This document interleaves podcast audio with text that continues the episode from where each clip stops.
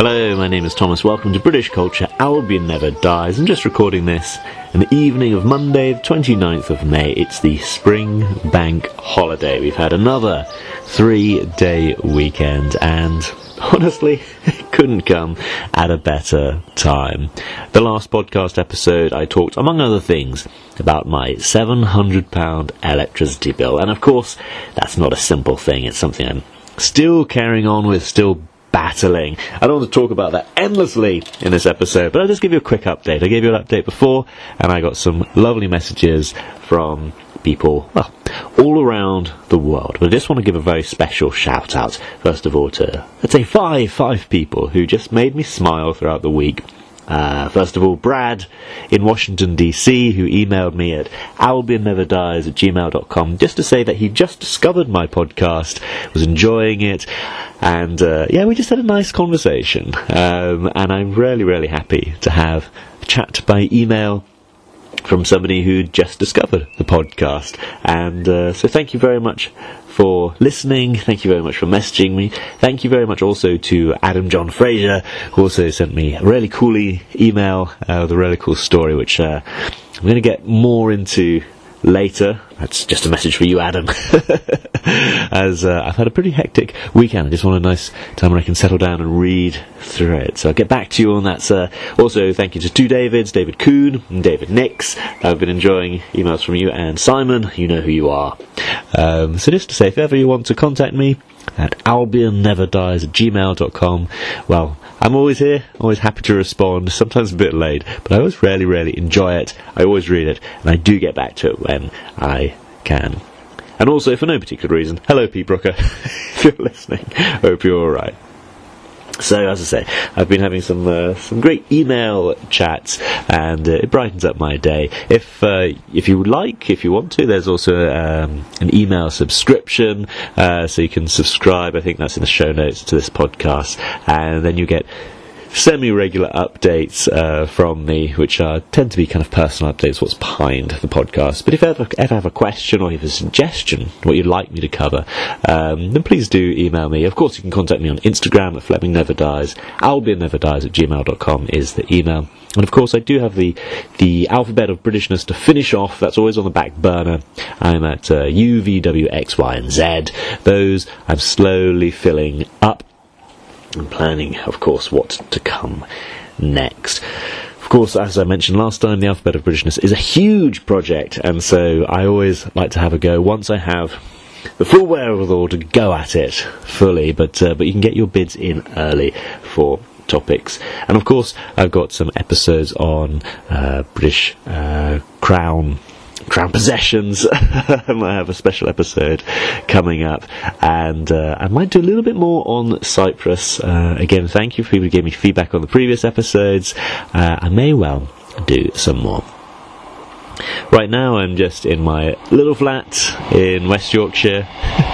You might be able to hear that train going past. Normally I've got the window shut if I'm working, or this particular window, but generally actually I don't mind the noise, especially as spring is coming, the leaves are coming out. And yes, it was the Spring Bank Holiday this weekend. Because of the shorter work day week, there'll be less time to deal with the electricity bill. So, just to give some insight there, I was given this random £700 monthly bill. That is partly make-up payments, but also it seemed pretty outrageous once I worked out how much I was supposedly making up. Then I discovered, okay, the contract was with an electricity company that has gone bust. And so that contract has been transferred, and I think in the transfer there's been a lot going on. That's what I hear, especially as I connect with Facebook groups. I get supported by my Member of Parliament, who also thought this was outrageous, and his office has been following up. So I mentioned before how very good the office was with checking up and seeing how it was, and also I contacted a group called Fuel Poverty Action. And there's a guy there who's just super responsive called Jonathan, and again by email, was just really good at working out what's going on and why. And eventually with a new provider, I was able to get a phone call, thanks to the MP, with an actual human being. It is terrible that it takes that just to get through. But now I'm, of course, checking away, following the meter every hour and on the hour, and collecting all kinds of evidence and data for them. Still not having anyone come out which is a bit of a sticking point for me, that nobody's willing to look at it unless I put in that's a fault, and if it's not a fault with a meter, according to the guy looking at it, then he gets to charge me £150. That seems weirdly normal. It used to be that a meter man would come round, look at it, tell you what's going on, and you could have a chat with him and find out what's going on if there's anything weird. Nowadays, they will not look at you for less than £150, and that's on top of a £700 monthly bill. So a bit curious about that. But then, as I shared on a few different social media platforms, there's been even more bizarre stories coming out. I think especially if people are changing companies, and as certain companies are going bust, one person was billed £116,000, which seems a little bit excessive. And then on top of that, I have a broken boiler. So my boiler kept tripping the fuse, and I put the fuse back on, and literally sparks flew. Very happily, I was able to put in for that fault, and a man came around very, very quickly to look at it. I think the sparks captured their attention. He came around and looked at it and was like, this should have been replaced a long time ago. Pulled something out which he said smelled of smoke. I have very little sense of smell. But apparently it was all smelling of burning and so on. So something is wrong. Right now I'm without hot water from the main immersion tank. I've got the little booster tank, which uses 3 times as much electricity in 1 hour as everything else in my flat put together uses in 3 or 4 hours. So probably some kind of flaw there. So these are the things I'm dealing with whilst also trying to kind of bend back into my alphabet of Britishness and other things as well. I was looking forward to this bank holiday weekend because, of course, I was going to go off and visit some family, which I think a lot of people would do, and just enjoy a bit of life in the UK. And then just before I was about to leave, my housing agent rang me up and said, yeah, the guy you're renting from, he wants to sell. So you're going to have people coming around, looking at your flat, and he might sell it. So I don't know if my contract's going to be cancelled. Don't know how that's going to affect me, except for people coming round. So that'll be a new thing to deal with. So of course I'll be telling all of them about my £700 bill and about the boiler not being repaired because the owner hasn't given permission yet. He's been waiting on that one. So all that forms the background to me as I try and work out what is Britishness. And I think I've come across a fair few things. First of all, the use of public spaces that I've been really noticing on the bank holiday weekend. So towards the end of last week, I just went along to my local park. I'd seen in a Facebook group, the village I live in has a great active residents Facebook group, and someone said, oh, there's something going on in the park, can anyone tell me what's going on, because they're roping bits off, and it just looked weird. And so I heard there was something to do with cycling, so I went along to my local park, and yeah, there was a huge number of kind of channels, runs, and maybe 100 cyclists. I mean, it was really hard to tell because they're all going along in these specific routes, going at great speed, and it just seemed endless. So I recorded a voice message to someone, and in a 1-minute voice message, they just didn't stop. They're just going and going and going. Cycle cross, I believe it's called, all along the park. And it was a fantastic event. I had no idea what was going on. I like cycling, I like mountain biking, I like road biking. I've done the UK coast to coast. There's 2 coast to coasts in the UK. One which is in the south. It's a bit longer, but it's all flat. I've done the northern one, which is going up the Pennines, which takes 2 days. I think at the top it is a mountain, technically, Hartside Mountain, I think. Someone will email me if I'm wrong, which is fine. I had a typo in the title of the previous episode, which somebody pointed out to me very early on. I was able to resolve that, thank you. The person who pointed it out, because they caught it really early, I was able to fix it early. Anyway. Coast to coast in the north is 2 days up a mountain, and then supposedly it's 1 day down, but if you don't use the brakes, it's more of half day. You can go, well, again, depends how early you are up in the morning. I was up very early with a good friend of mine, cycled down. So 3 days coast to coast. I did that, I realise how long ago was that, about 2012, more than a decade ago. It was good fun. I do like cycling, so I guess if I want to do something like that again, I better get on with this cycle cross. And then went over to Chester to visit some family, and early start, went out as I observed the park run. It's something I didn't know about. Of course, everywhere I've been, there have been running groups. Like in the Middle East, I've seen kind of the expats form their Hash House Harriers, the HHH, as they go, running through the desert. I was kind of interested, but a lot of the desert that I was in, it was dead flat with big kind of rocks that might twist and break your ankle, so I went with hiking groups instead when hiking up into hills and so on. It was really interesting, but you'd sometimes look down at the valleys and you'd see the Hash House Harriers running along. Here it's quite different. Don't have to worry quite so much about water or that kind of safety aspect, but what we do worry about is times. I feel there is a stereotype about Brits being great sportsmen and loving to write up new rules and code books for all kinds of sports that we then export all around the world. Cricket, football, soccer, rugby, even grass hockey, things like that. But this park run organisation seemed really interesting because people register, they get a barcode. As they start the run, the barcode gets scanned. They do their, I think, 5K, and then at the end it gets scanned. So then you can log on to an app and you can see where you are. And then you can also search through the app to see where all your mates are and compare times and averages and access all kinds of nerdy data. But it did look good. I've discovered there's one quite close to me, so I might get involved in that. So again, just seeing these public spaces being used for, I think it's for sports in really cool ways and fairly regular ways, because these things are all run by volunteers, and so it's very much voluntary organisations, active citizens. It's the what David Cameron, former Prime Minister, referred to as the big society. So it's a society taking ownership of its own stuff. So yeah, I really enjoyed seeing that, and then, back here in West Yorkshire, there's a friend who's been asking me, do I want to go to a car boot sale for the last year? And I've always said no, because it would mean me getting up at 4:30 in the morning, but I thought, fine, it's a long bank holiday weekend, I might as well get up at 4:30 so that we can head out at 5:30 so we can be at the car boot sale at, 6 a.m. It opens at 6 a.m. and that's when the sellers are first there, and there's all the scalpers and pros who go along to buy things at the...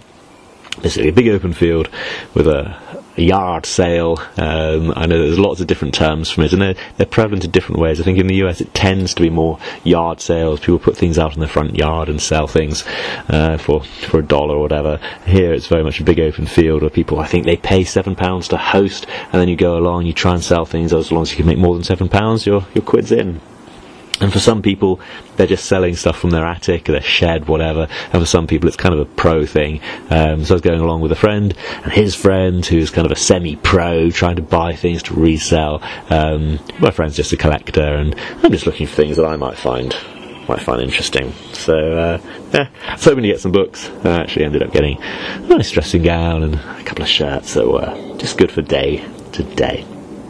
So yeah, car boot sales, that was a big part of my day today, going around charity shops and things like that. Nice bank holiday activity. But again, it seemed very much like voluntary organisations and people just working together, and I do like it. When I was working in East Asia, there really wasn't the time for this, especially as I was in one of the mega cities, a city of, 14 million legally registered inhabitants, and with many more, without doubt, because migration, I was working in China, of course, and migration is heavily controlled. You can't just move to another city. You need all kinds of permits and residence, and then there's different tiers of whether you're registered to that city or whether you've got a permit to work there, but you're actually registered to another city. And so on and so on. It's a lot more complex, but the way you work is you wake up in the morning. For me, certainly, I woke up in the morning. I worked. I went into work, and whilst I was on the metro, I was working on my phone. And I got in, and I was working. And then as I went home, I was probably working on my phone, and last thing at bed. Before I went to bed, I was working on my phone. Admittedly, that was a high-pressure job. I had a management job, and I was told very specifically, you are not paid to have time off. And I was pushed, especially in 2020. But for some very understandable reasons. Whereas now I'm in a relatively regular 9-to-5 job, and I'm having to cope now with such a thing as work-life balance, which is more of a thing in Western Europe than it is in East Asia. But as I say, this kind of organisation, I'm involved with the cathedral as well. So these kind of organisations, civic organisations, are much, much bigger here and stronger here. And yeah, do lend credence to that term work-life balance. Of course, one way that I try and balance out my life is that I also have this podcast and my YouTube channel. So again, I just want to say a quick thank you to people who've been commenting on it. So thank you on Joe Darlington, Roland Hume and Alex Lamas, who you might know for his YouTube channel, which is Always Say Yes to Adventure. Of course, Roland Hume is the British novelist I've had on my channel before, and hopefully will again. And he has his channel about book commentary, and Joe Darlington, of course, is Mr. Being James Bond, and Being James Bond, you've got Bond reviews, and you've got his book, and his podcast, which I listened to for years. So yeah, these are great people to follow, but I also really appreciated them messaging me and commenting, as my last video was on Haworth 1940s weekend. I try and keep the channel. I tend to put something Bond from time to time and something non-Bond from time to time. I try and keep kind of a balance. Some of it's been tending towards a bit more Bond. I've had to create a new playlist, Smorgas Bond, the smorgasbord of Bond videos. My favourite Sean Connery, my favourite George Lazenby. I think you see the theme of what might be coming up next, and then a few things like a location I went to and some drinks that I've tried and the books. My favourite playlist of my own is probably the books that are in the James Bond house in No Time to Die. And I just thought, that's a really cool house. It's full of books, and I enjoy collecting books. I just thought, well, I'll buy some of those and read it and see what they're like. There's been a lot of talk in the James Bond community about, tough times to be a Bond fan because there's not much new material coming out, and then there are some super luxury products coming out, but what's like for the ordinary Bond fan, and there's been a lot of discussion around that. I hear it on podcasts, I hear it, people messaging me, I hear it, in just chat generally. If I chat to a Bond fan, then I'm hearing a lot of this, and it's kind of interesting because we're in the anniversary year of Casino Royale. And it was Fleming's birthday the other day. The Raymond Benson book has just come out, so for literary Bond fans, you've got a new book, and there's a new Kim Sherwood book out that I haven't read, but I really, really like Raymond Benson's writing. And for me, I'm getting into, frankly, the paperback novel side of Bond stuff, so I did a review of a Raymond Benson book, The Facts of Death, which is all set about Cyprus, and of course I lived in Cyprus for 7 years, so it was interesting for me. I very rarely see Turkish Cyprus portrayed in any media, let alone the then president of Turkish Cyprus, who I met and I know, and he knew me. So yeah, that was an interesting one, but I'm finding more and more of these. I'm finding more of the Charlie Higson Young Bond books. I read the first one, which I thought was absolutely brilliant, and the continuation writers generally I found quite hit and miss. Charlie Higson I really like, and Raymond Benson, I read him for the first time on holiday and just thought it was a really, really good kind of holiday novel. And then honestly, I just watched a favourite Bond film the other night, having my vodka martini as I watched it. And so yeah, I don't think it's necessarily tough times to be a Bond fan, because you've got the 25 films, you can make yourself a drink and watch them. And for new stuff, so it's new to me, are these old paperback novels that I'm picking up for £1 at car boot sales, funnily enough.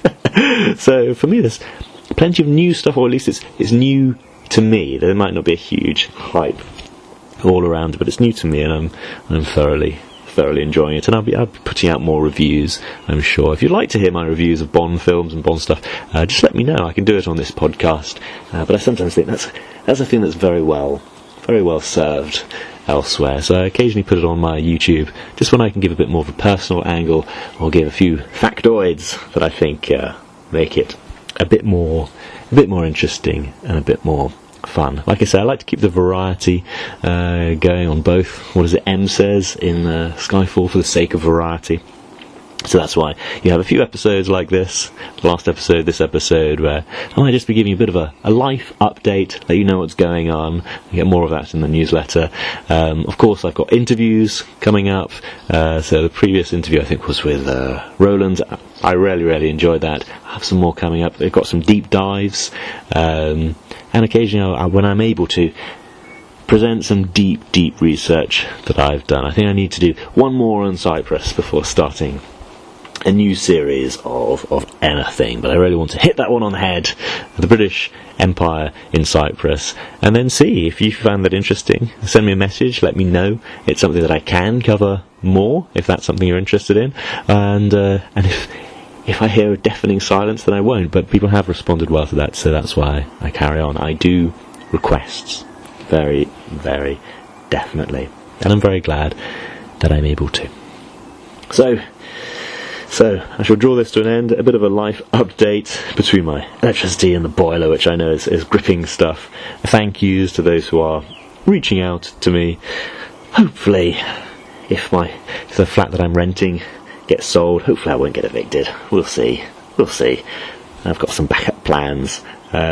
And whilst that's all going on, I do actually have some time to look at stuff like cycling in the park, park run, go along to car boot sales, and read a few really good paperback novels. So let me know what you're interested in. Like I said, I've got the Alphabet of Britishness. Ooh, my watch knocking against something. I've got a few series coming up, but let me know what you're interested in, because this channel is very much guided by you.